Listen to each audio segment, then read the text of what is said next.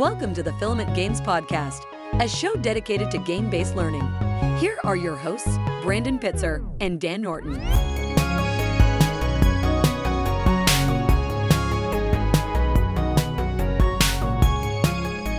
Hello, everybody. Um, welcome to the Filament Games podcast. Uh, I am one of your hosts, Brandon Pitzer. I do the marketing here at Filament. I've got my other host with me. I'm an additional host. My name's Dan Norton. Uh, I'm the chief creative officer at Filament. Hello, Dan. How are you doing today? I'm good. Got a got a functioning microphone. You know, makes me feel good. don't good. Brag. Don't yeah. brag. Yeah, it's not everybody has functioning microphones, Brandon. It's a time. It's a good time to be grateful. It's true. Yeah. Not, not everyone has a fully functional Razer Seiren Mini um, at their disposal. Um, but the people on this call do, including our guest for today, Carrie Ray-Hill. Hi, Carrie. Is this on? Hello. yeah, you sound like well, you sound like an angel. Yes. Mm. I was going Yes. for Kathleen Turner, but I'll take it. Thank you. um, so today, uh, for the podcast, we're going to be talking about sort of a state of the union uh, with iCivics, which is uh, where Carrie works. Um, Carrie and iCivics have been our partners for many, many years. Um, extremely important relationship for Filament, and also an extremely important uh, offering and uh, pedagogical solution for America. Um, because iCivics was founded uh, back in 2009 by Supreme Court Justice Sandra Day O'Connor. Um, her aim was to ensure that all Americans have the knowledge and the will to participate in our unique experiment in self governance. And it is nothing if not unique. uh, since then, uh, since she founded it, iCivics has become the nation's uh, premier nonprofit civic education provider of high quality, nonpartisan, and engaging and free resources to more than 9 million students every year. And that's in every state, all 50 states of the United States. So this really equates to the vast majority of our nation's middle and high school students. Um, and yeah, just represents a, an extremely impactful program that is reaching a ton of young minds um, at a very important moment in our nation's history.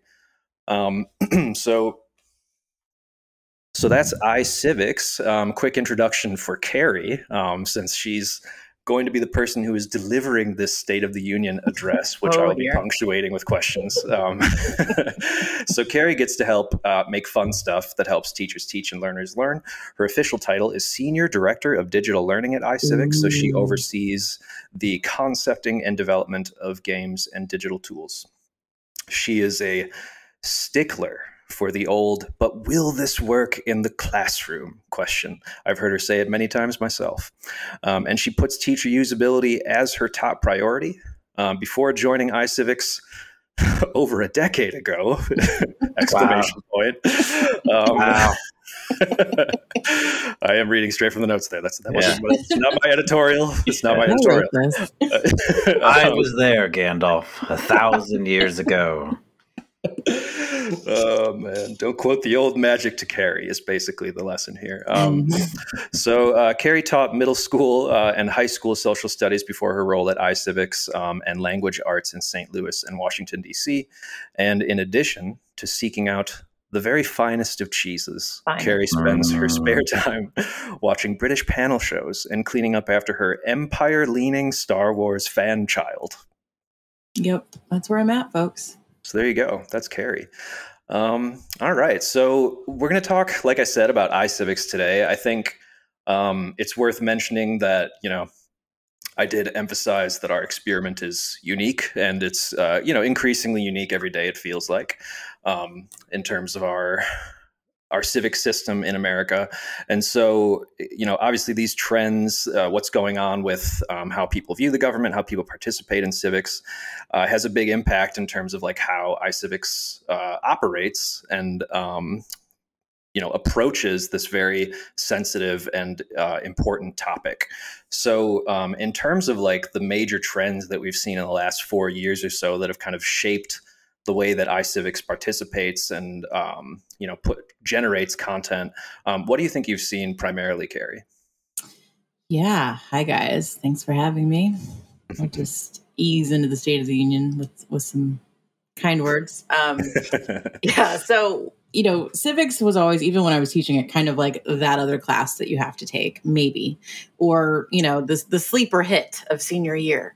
Um, it, it just really wasn't a thing. Um, and just in the last 10 plus years that I've been with civics, um, there's been a change. Like it's really been growing. And I think people are looking to civic ed really for a band-aid an answer um, a direction forward it just i think people are realizing that maybe having it on the back burner for so long is um, not the best idea for our you know union and um, so I, I, think so there's been more attention paid on paid to it and we've been hopefully trying to be pushing that a little bit more and getting more people to pay attention um, which we can get to later um, but also this the last i don't know what since 2020. it's been some of the hardest years for teachers, probably in at least my lifetime. Definitely my teaching career, if and probably my teacher's teaching career. Absolutely, um, and that's that's beyond civics. That's across the board for sure. Votes, right? So. Just on the civic side, a contested election, um, classroom content controversies, then the pandemic. I mean, any of those alone would be enough to kind of make you look at your coffee, cold coffee sitting on your desk, going, whew, this is a job. But all of it together kind of is just off the hook. So right. That's what the kids say, off the hook. Um, but anyway, that, that, it's been really very recently. They started. Those are those are the contemporary kids. Mm-hmm. I told you I've been yeah. somewhere in a job for over ten years, so you know I'm of age. Um, yeah, but These basically, so fresh lingo. I'm a yeah. daisy. I'm a daisy. Um, so teaching is crazy town, and by definition, being a student's kind of crazy right now. Um, and then on the other side, the civics world is a little upended. So it's a really interesting time to be at iCivics to do the things that we do.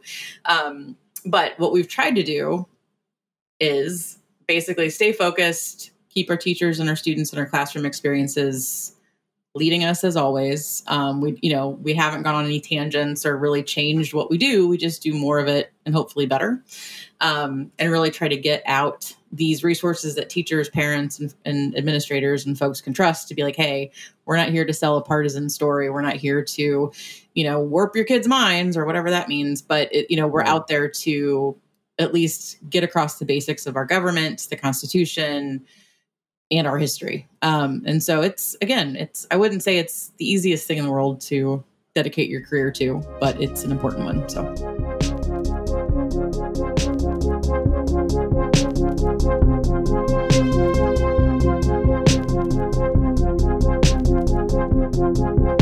You know, Carrie, what do you think about? Uh, I know I've been working with you for a billion years at this point. Mm-hmm. Um, you know how over the years i know that the iCivics has had to face this over and over and over again but what is how do you distinguish between partisan and political i guess that's kind of oh lord that's how i see like the tension that iCivics yeah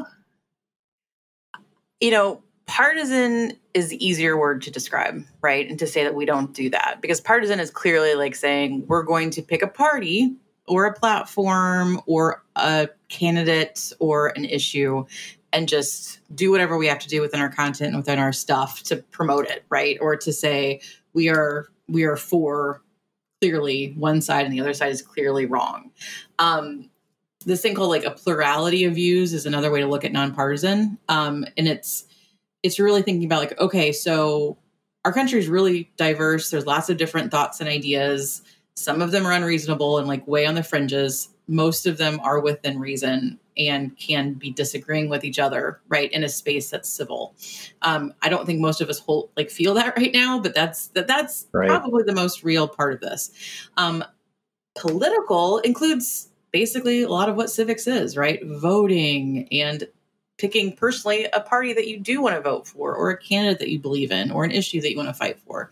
Um, and so I don't really see them as disconnected in one way, but also completely different in another. And that, you know, political content is understanding politics. And if you're getting out there being a civically engaged person and not understanding politics, you're not, you know, you need a little little more information.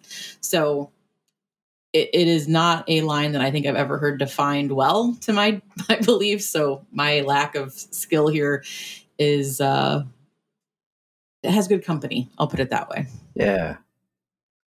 Yeah, obviously you and I have thought about that problem a million times over. I think part Mm-hmm. of it that I th- thought about is like from a sufficiently partisan perspective, like everything can ultimately become partisan. Right? So there's there's even a it, tension yeah, yeah. yeah, a tension between partisan politicals and also the perspective of partisanship is also eager to claim more and more things into the arena of being partisan. Mhm. Uh, you know, like I, I'm sure if I'm sure if you and I went to a donut shop and we spent a little time workshopping, we could figure out which donuts would be the most partisan donuts and why uh, different political parties would choose one donut versus another. Yeah, I, I think the political machine has just claims whatever it runs over, right? Mhm. And then Yeah. it's left in the dust later. But I guess when it comes to like when we make content, if you say, "Oh, you've made a game about running for the White House," that's political. Yep. I don't know how That's it true, couldn't be, right? Yeah, guys, right, right? yes. um it it's partisan nope right? There are parties in it. Yep. Right? So the, the idea is that and this is always my example you can run as a republican or a democrat in that game. You can win or lose with either party based on your skill and your attention to detail. Um and i you know we've had that game out for what 10 years? Hmm It's been some time. And i would say I the equal amount of kids and adults saying you're biased i can't win as a democrat or you're biased i can't win as a republican. Same amount of Mhm. people right? So for me i'm not going to expect people to love everything that we do constantly but if the partisan feedback is equal right then Yeah. okay right? And i have reached out to people that have come at us from both sides on that and being like oh okay well how did you apply fundraising to your game? Oh i didn't. Or how did you use the state polling information to your benefit? Oh right? So it's it's we work so hard to make it not that way Mhm. that people are going to still find what they're looking for if they look hard enough, right? But if we stop and go, what is the learning objectives? What are we asking people to do in a game? Um, in that game, there's no way not to be a partisan player, but Mhm. I always urge play as a Republican and as a Democrat. Like you're going to see different issues, you're going to see different challenges. All the polling information in the game itself is is made up and and randomized. So like it's it's on you, right? Be the player, play the game. Uh don't, you know, don't necessarily get too bogged down um in your first play. And I would say that for any game, but like like I said, with the partisanship I have not had a game come out one way or the other where mostly people on the liberal liberal side or the conservative side are more more curious to engage me, right? On, on choices that we made in the game. I'll put it that way. Because it's based on all like super, super dry, boring content that civics has been taught as for years. And then what we do with you guys too is like add the jazz, right? We we add we add the blue Yeah. notes um, and make it fun. And um that's the Jazz Man. We the know that. ja- The jazz adder. Mhm. yeah. Yeah. So, you know, there's no way to do what we do and not have political content. There's absolutely ways to do what we do and not be partisan. I guess that's the the cleanest cut I can make. So when you talk about like the you know the intended learning objectives, um, you know beyond just like uh, like right you're you're giving the player the opportunity to you know participate in in like a level of partisanship that is like you know equally available they can ex- Yep. they can access either side of that and participate in it so you know taking a step back like what are the high level learning objectives you're looking to create with these iCivics games like what's kind of the strategy there Yeah, so we always look at there's like a three tier system. Basically, there's like knowledge of like how many years you get to be the president in a term, duh, right? Like you can figure learn that quickly and remind it remind yourself easily of that. There's Sure. skill level, and that's more of like how do you apply information from a polling in a game to like a fundraising activity in your game. That's a skill. And then the kind of like holy grail of any education anywhere is dispositional change or dispositional action or takeaways. And so that's where like can I draw a straight line from a kid playing cast your vote or win the White House to them being a like active voter when after they're 18? I cannot. that would be a dream study that nobody wants to pay for. Um, but it would be something that we can say, oh, before the game, do you really see any point in this conversation around voting? And then after you play the game, like, do you see any value in maybe voting in the future? And so we're, we're trying to do like little little ways to get at that. But basically, do you see a purpose or a reason to invest in your community? Do you know how to invest in your community and engage in your community? Um, that could be literally going to a town hall meeting. That could just be picking up a piece of trash, guys. Like it, it's not heavy duty lifting, but also um, speaking publicly, uh, interacting with elected officials, giving feedback to the people that are representing you. Like there's all kinds of stuff beyond voting too, but that's the dispositional space that since we live in the the K 12 world, we don't get a handle on so much, but sure. we can get at and find ways to engage students to actually try to get their skills like boss level, but then the confidence and the the why of the disposition. And and by playing a game and role playing in a game, you tend to kind of see why, whether you believe it or not at that point, you at least have been exposed to, oh, I guess this is something I could, you know, pull off. Maybe not be the president, but I could at least like understand why they're talking about electoral votes all the time.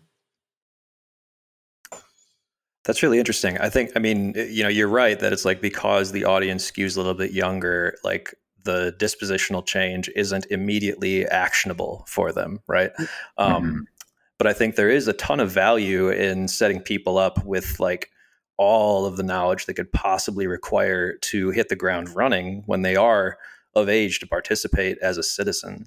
Um, I want to go back a little bit in terms of like, what we were saying about the just like the the general demand for what iCivics yeah. is doing because um, I'm you know I know that um, I know that a lot of people are really interested in in more political participation these days and you know there's a lot more political awareness um, and so um, can you speak to like kind of any of the the research behind how you're prioritizing um, the way that you're developing content and the kinds of content you're putting out yeah. So uh, Frank Luntz, you may have heard of him. he's, he's, a big deal in some areas. Um, but in 2020, he had done a study of over a thousand folks and asked what could heal the country's divides, right? Like it, there was all kinds of options, um, like forced service in the military or, you know, lots of different things. And when it came down to it, um, like oh, some other options were like less money in politics, um, easier access to voting, stricter re- regulation of social media. I mean, there were some pretty extreme things in the list too.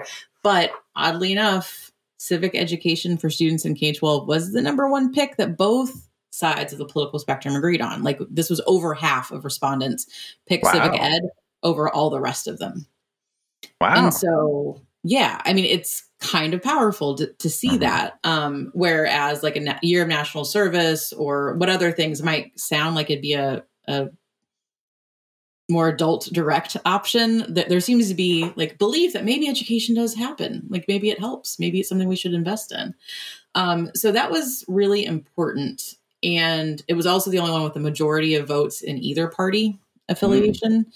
Mm. um, so i you know to say like civic ed is a liberal agenda or a conservative agenda like you, you can put the word patriotic versus you know engagement and we can start playing the partisan space all over the place but sure. comes down to it understanding how our government works understanding the role of the re- a resident in a space in a community within their community and beyond is something that everybody thinks might help. Um, and so that's really like a buoyed buoy buoyed us a bit um, sure. kind of to know that we're not fighting in this in a in a cave somewhere where nobody really cares or thinks we're going to make a difference here. And so um, yeah it's it implies some level of common ground to the perceived value of doing this this kind of education and, yeah. and helping you know disseminate these understandings. Yeah. You can't help but wonder though like when people picture civic education what are they picturing? Well i was just going to say like i i have to have i'm not an optimistic person. In fact i am known across all of my work environments as like the rain cloud. That is my that is my what? nickname I bring lots of thunder and lots of want wahs and chicken littling. It's my skill. and I'm almost always right. But in this way, I am optimistic in that it's interesting if that many people agree that civic ed is a thing that's needed. I'm curious about how they, you know, like it's almost like if we were to dig deeper into that like mm-hmm. 58 and 53 percentile, like if we just had a crazy long list of all the topics, there's probably also a lot of overlap there too, right? Yeah. Where the people start wanting to, to, like have books banned or like for, right. you know, you have to do this to graduate, you know, protest or whatever. Those are extremes and I'm not really considering them as part of like the the norm, right? Or mm-hmm. or the the the large wide middle. Um, and so when it comes down to it, those other extremes are going to get all the coverage and all the news um, and all the attention. But I think if you were to talk to teachers and most, you know, like most folks, they're just like, we need to understand the three branches of government, understand how to and why to vote. You know, there, there's a lot of things I think that would also be in common if we did go down that middle road. Mm-hmm. Yes, we may use words differently, right? We may call something this versus that, but I still think there's a there's kind of a thread that lives in the middle. Um, and we try to walk that thread. No, I'm I'm gonna, I'm gonna mess up my metaphors, guys. I made it this far. I, there's no better metaphor than a mixed metaphor. Yes. Okay. Well, I'm gonna. I, we walk that thread every day of like, yeah. I'm not here to to deal with the you know uh, the sides. I'm here to deal with what is that thread that we all share and that we need to know, um, mm-hmm. and how to also empower kids to find their own answers that's a skill that matters more than literally anything I can do in life. If I could have a kid graduate using our stuff or even my own child, you know, go out into the world and be a critical thinker, I'm done. Like I don't need to teach you anything else. All the knowledge, skills and dispositions you develop from that, from that ability to be a critical thinker and a evidence-based reasoning human being, I'm done. Mm-hmm my job is done right and so we try to have all of that within our content as much as possible and give kids options give give kids again a plurality of views to understand that this is not one big agreed upon country. We never have been. We're never going to be. But you know we can probably find ways and develop skills to at least engage a little bit more functionally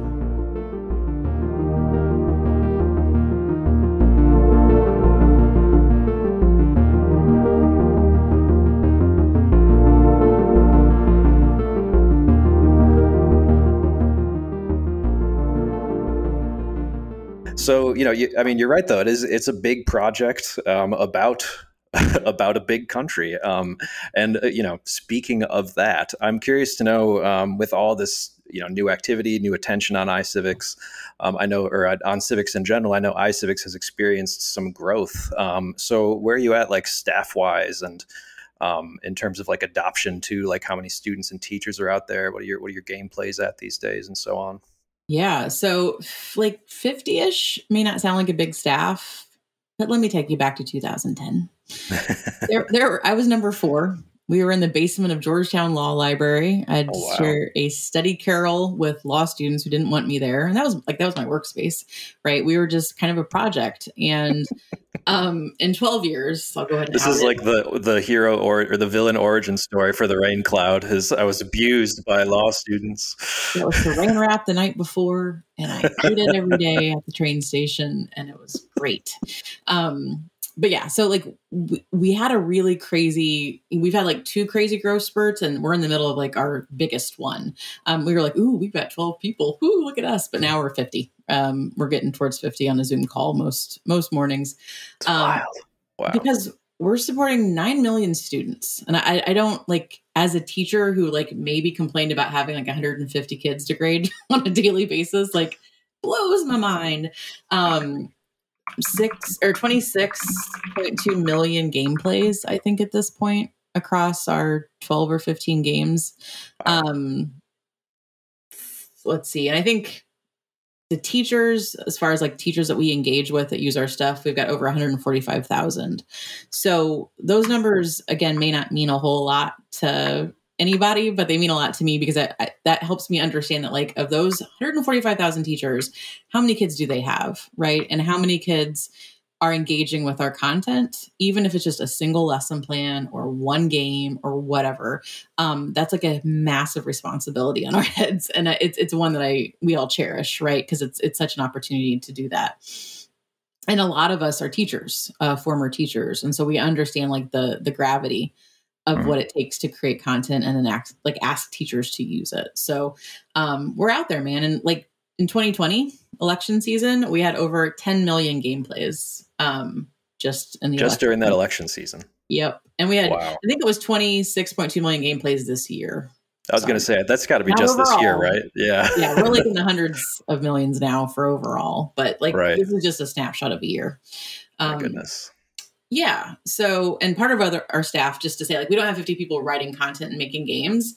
Um, we do, we have increased the size of the team that does that, but we really are now kind of broadening our mission to make sure that democracy is a thing, like the practice of it and the understanding of it is is really learned by each new generation. So this is one of O'Connor's kind of shticks is like it's not passed down in the gene pool, right? Like I don't see Mm. any flyer with iCivics that doesn't have that quote on it because it's just so strong. It's like you Sure. actually have to make the effort. You have to teach this stuff. Um, and so staying the top provider, right? That's that's where I'm at. That's that's my life. Um, but we also look at catalyzing a larger movement with other organizations to try to keep the attention and the effort and the content available um, to make sure that teachers have that and then also just making sure that's prioritized um, you know in policy and funding and support because um, we've been very grassroots with what we do right? Teachers find out about us they get obsessed with us they love us they tell their friends more teachers use us. Um, and now it's really how can we make sure that districts understand that we're available states understand that we're available and kind of look at like you know getting getting more of like hey we're serving you guys just know that right? Like know that we're serving you tell your teachers too.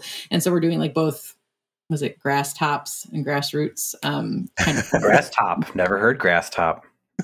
this, this is this is outside of my skill set apologies Yeah. to those of you who do organizing but that's I, I do have like a super nerdy question that might Please. also not be one that you're into, but like, Mm.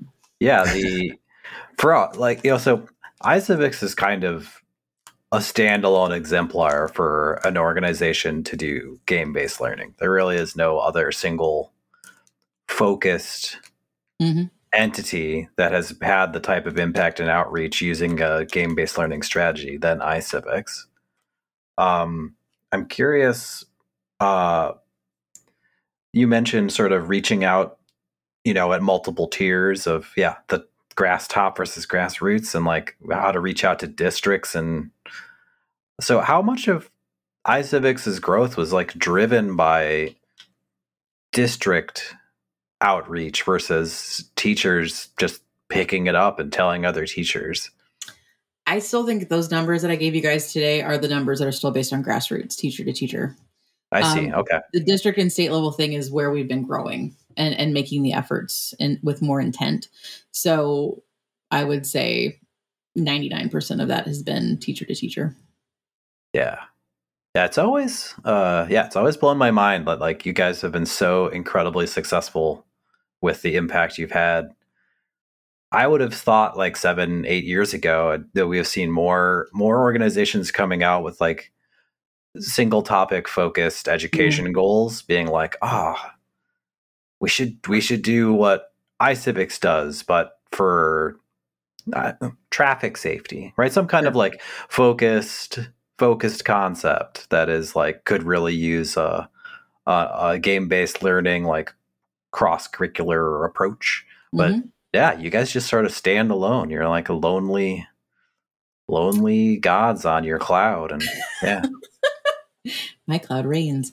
Um, Yeah. yeah. the I think part of it is that we don't because when I hear like game based learning solution or whatever, I think of like some big system that you have to get like onboarded on and ha- you have to get real fancy with and, and Sure. whatever. And what what we do, and I think it's really part of our success, is that I look at our games, our lessons, our you know document based question tool, all this stuff is different different tools that go into a toolbox that we give teachers. So one teacher might be a really good at carpentry, right? And use some of our tools towards that end. Or one teacher might be really good at electric stuff.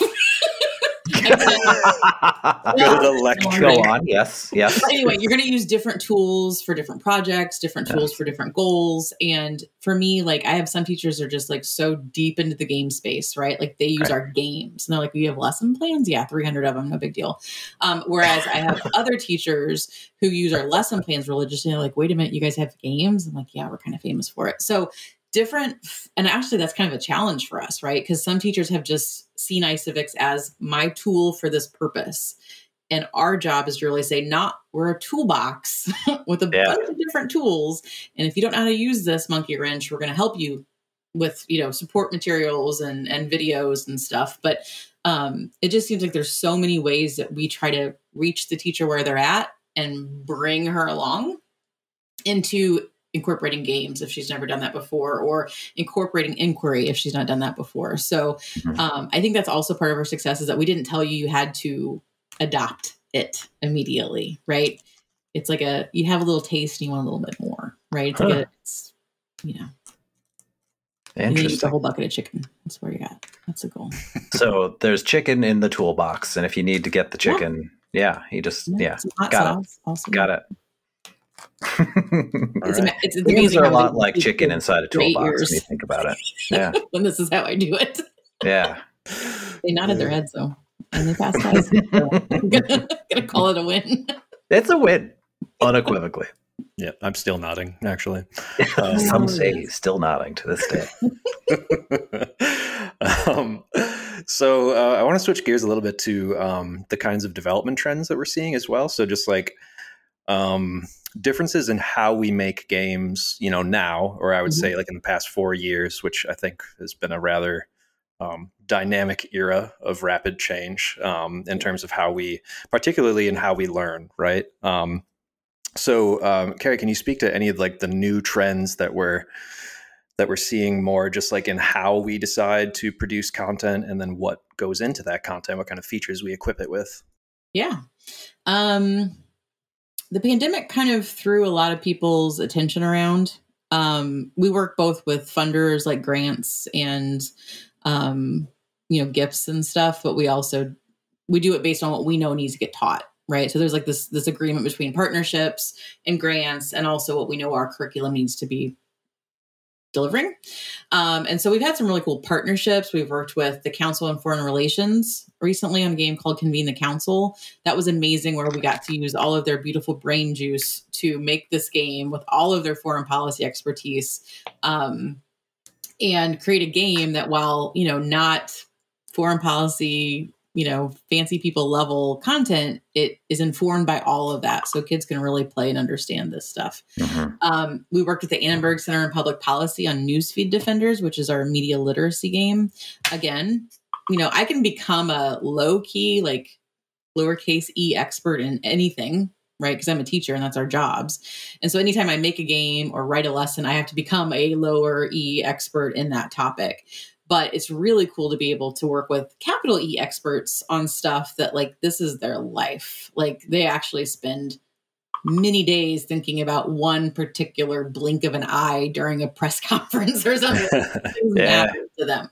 And so I was going to ask, uh, Yeah. what sorts of examples are like in terms of like the deep level, or I should say, capital E expertise? Um, you know, what are they bringing to the table that you can? anything you want to speak to there? Yeah, um, my cat may have something to say in the background, so I apologize ahead of time. Um, Oh, okay, yeah, I hear that. yep, sorry guys. As a capital E about food, I assume. Did you know that I've never had food? She's also deaf, so me telling her to shut up is not going to help. Perfect. All right. Um, so all of the examples in our. Do I need to just stop until she no, you're or- fine. Okay. Our Um, viewers are going to love it. It's somehow better this way. Yeah. The She readers at home uh, will delight in it. Yes. She's 15, she's deaf, and she is very misanthropic, my cat. Um okay. Convene the council had lots of scenarios, and your job as president is to kind of understand these scenarios, what considerations could go into your choice of either, you know, sending s- sanctions to a country and impl- you know imposing sanctions on somebody, or just ignoring it, or going to war. And every single one of those scenarios were real life scenarios that we kind of scrubbed of names and places and, and you know kind of fictionalized.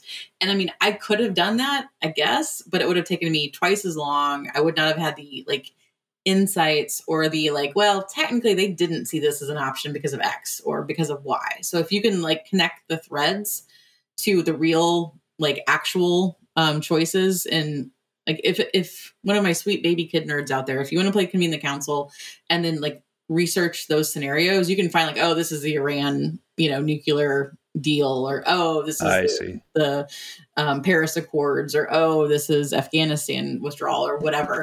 And you can kind of see that those options are actually the options that were kind of presented by the National Security Council to the president to do. Got it. So Yep.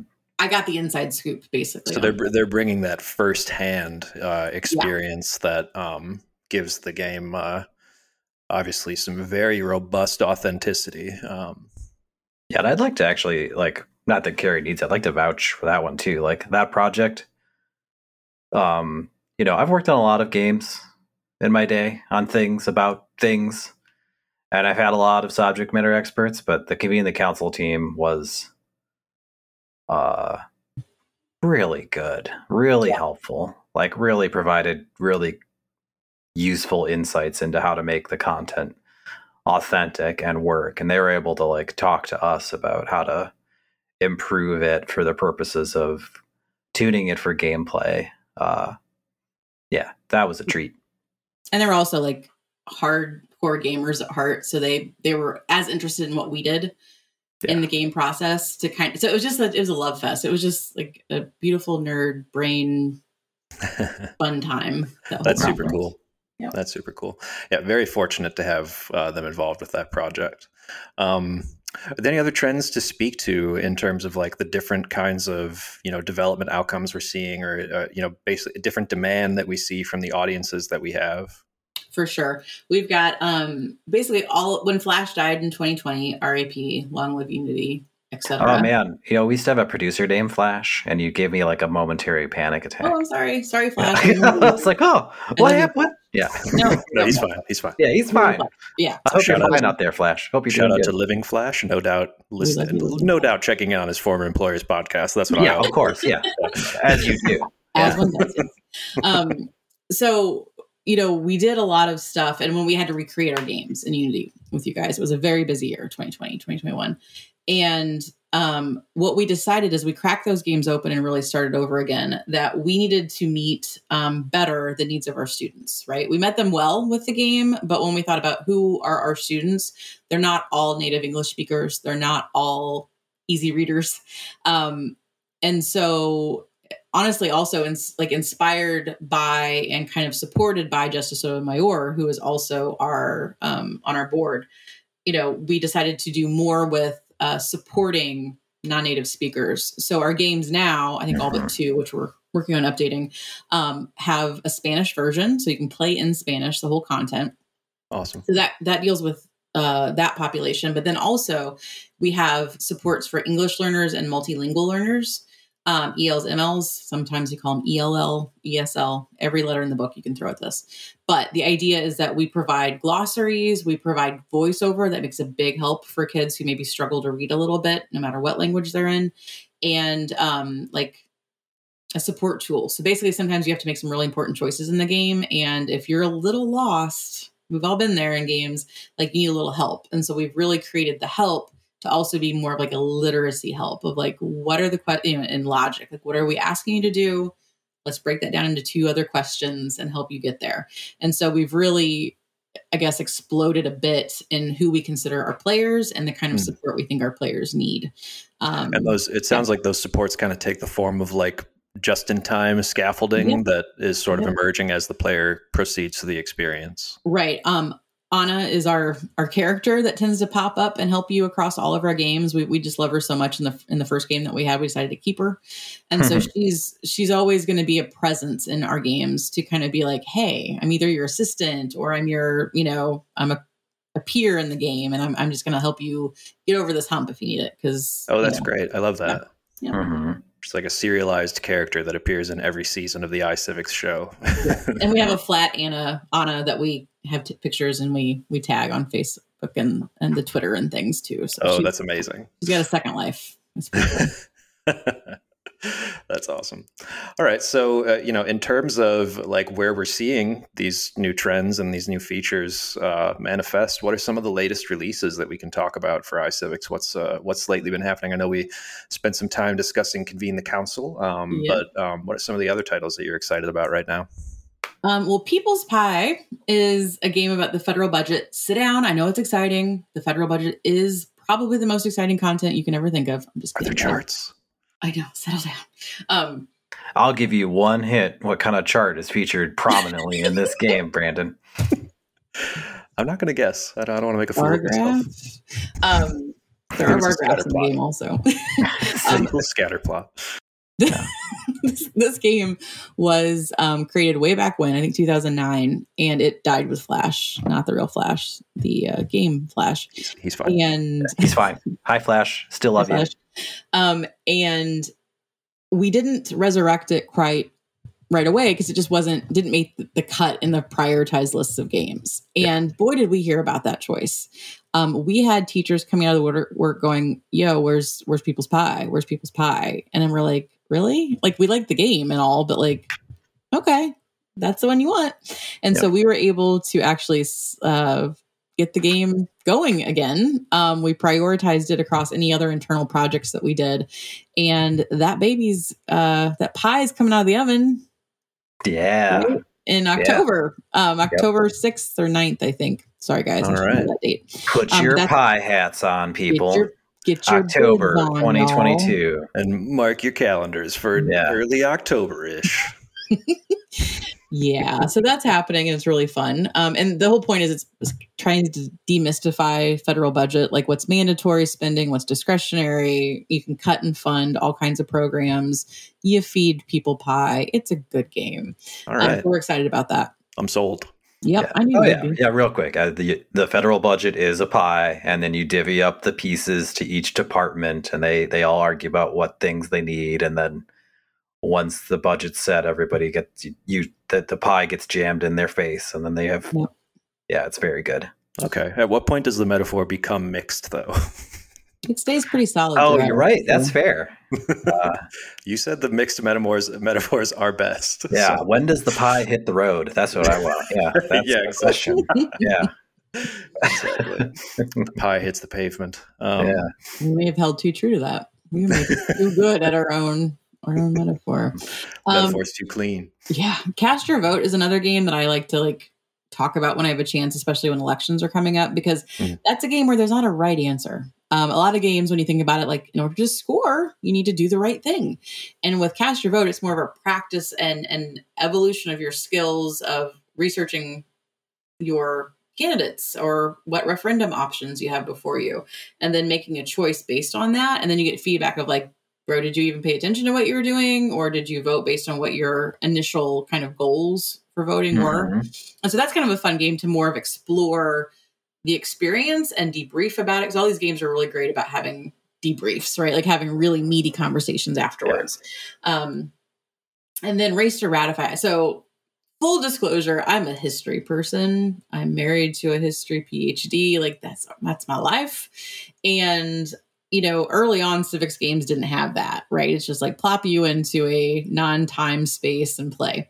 Um, and we've gotten more opportunities and we're going to make more history games. So Race to Ratify was our 1st That's where Mhm. you're kind of building up and understanding the different reasons for people wanting to ratify or not the Constitution. Ratify or nah was my original game title pitch. It was rejected. Um. Race ratify works and so we are hope you know we've got some other games coming up about uh, constitutional compromises um, historic but they're also very relevant to today's civic choices and opportunities because that's the constitution and um, so we're just looking to go in that direction um, i've already mentioned one the white house which is a you know perennial favorite and newsfeed defenders i mentioned also because media literacy is something that like again i would if I had to just give my kid like one lesson, it's that critical thinking and critical reading and like don't be a dummy on the internet, please, for your mother. Um, so those are the ones. I mean, before, I'm doing a lot of hand gestures radio people. Oh yeah, our readers at home can't see the hand gesture. It's actually like a, I don't know. It's kind of like an Italian mafia kind of gesture. I'm married to one uh, Italian not mafia. It's a very popular emoji these days. yeah. Yeah.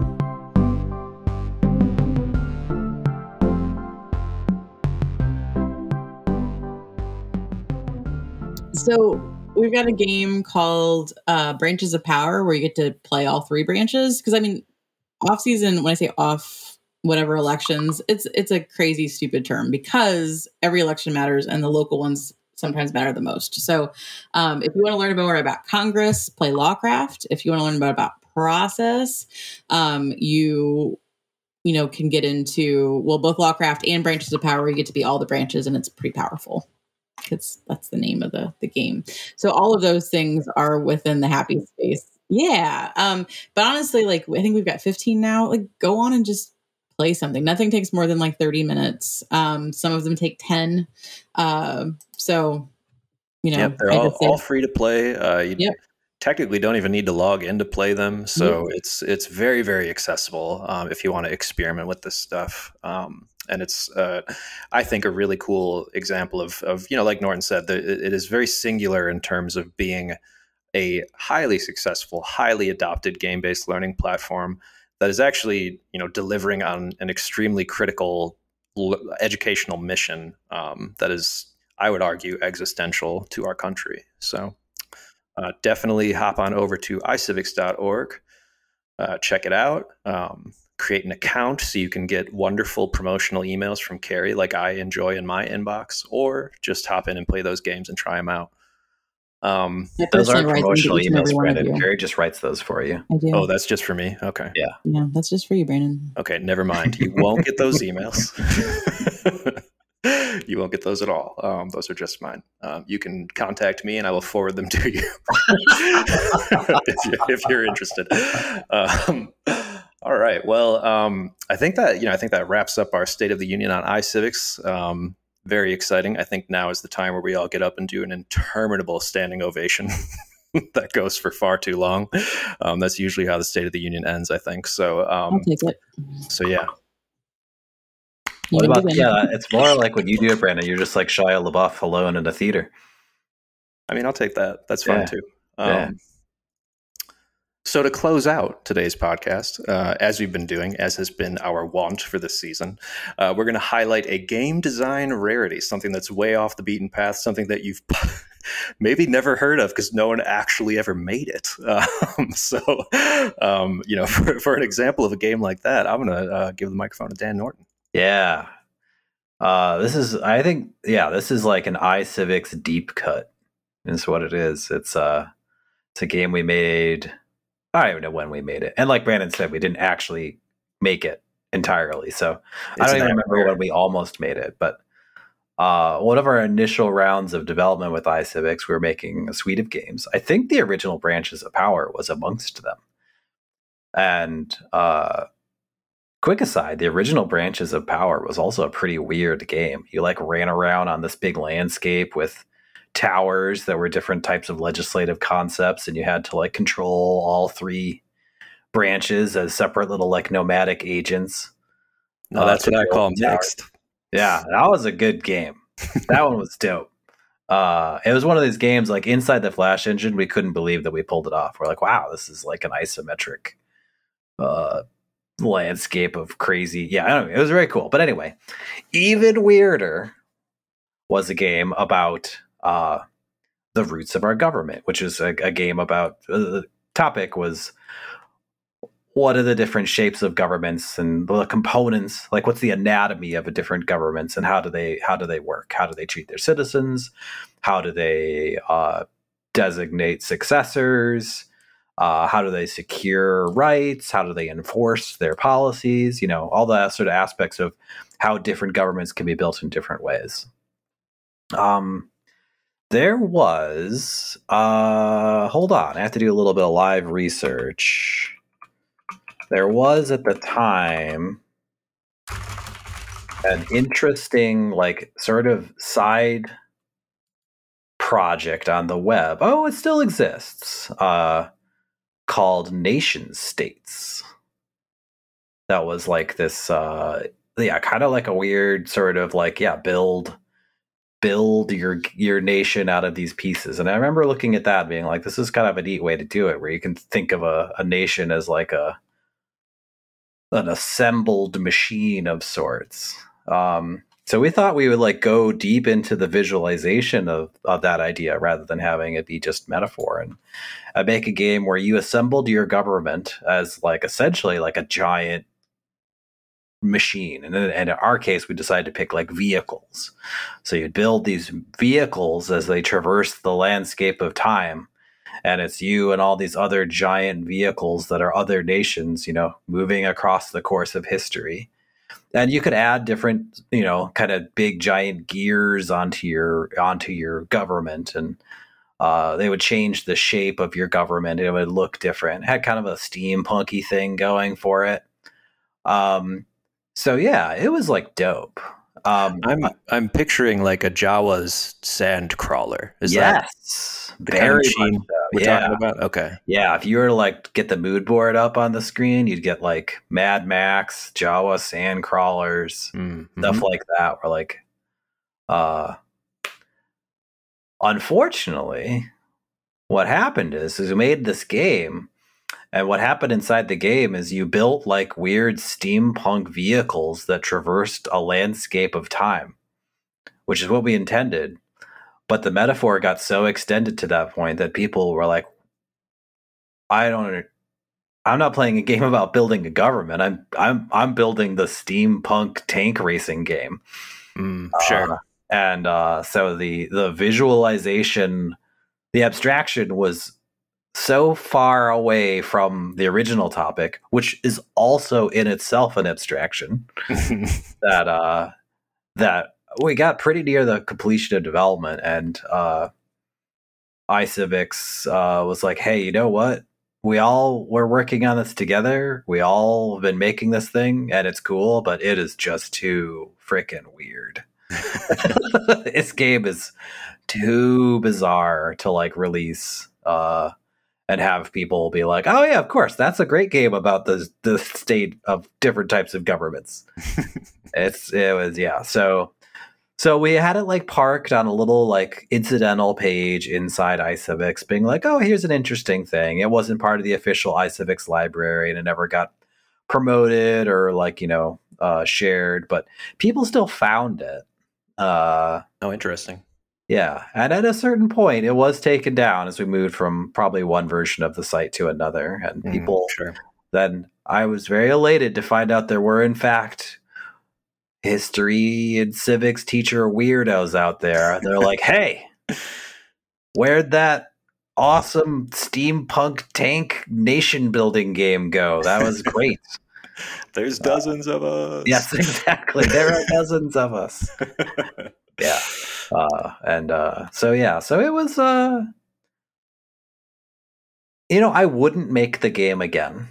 Mm. I guess that is that is a thing worth saying. Like, if I look back on the design decisions that we made to get into it, I would agree with the heartbreaker moment of this is too far of an abstraction.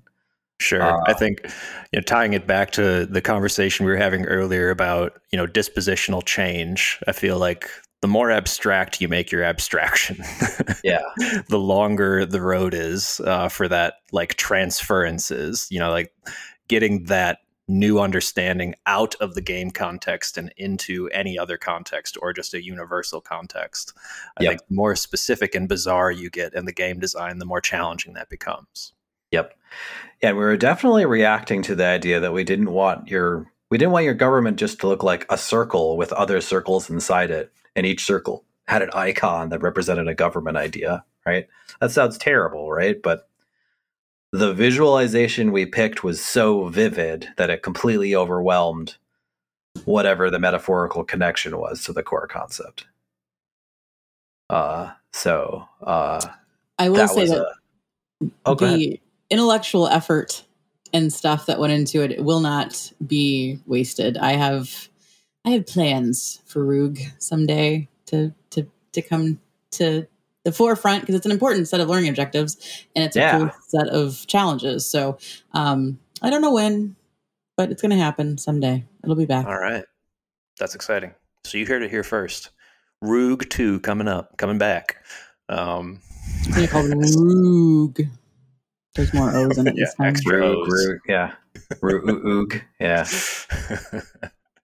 All right, awesome. Well, that's that's an amazing inside scoop um, for anyone who tuned in to learn about the the secret secrets of iCivic's upcoming. Yeah, and yeah, just to double up, we're a quick shout out to Nation States, which is still around. So if you still want to hang out in a cool, weird forum of people who like building hypothetical governments for entertainment, uh, nationstates.net is still there. Very cool. I've never heard of that. We will. It doesn't uh, look like they went crazy or anything. So okay. yeah, All right. I'm seeing an image for something called Jennifer Government.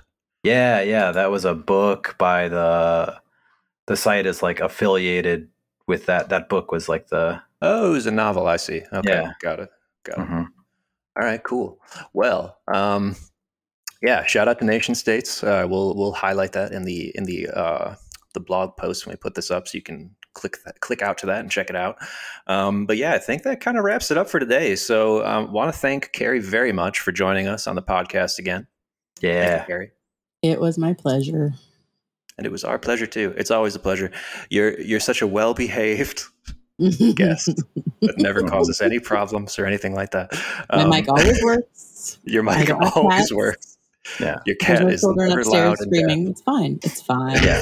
I do want to say too that Carrie said that they are a thunderstorm, but they are in fact a ray of sunshine. So, which probably was self-evident for everybody out there, but Hey, you can't have want rain it on without a little bit of rain.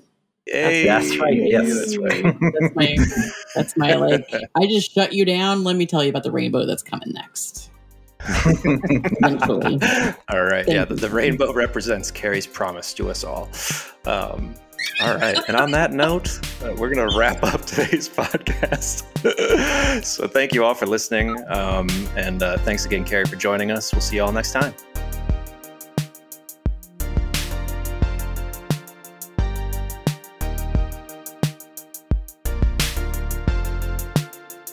Thanks for listening to the Filament Games podcast. If you like to hear more about games, game based learning, and what's happening at our studio, subscribe today on iTunes or Stitcher. And be sure to visit us at our website, filamentgames.com.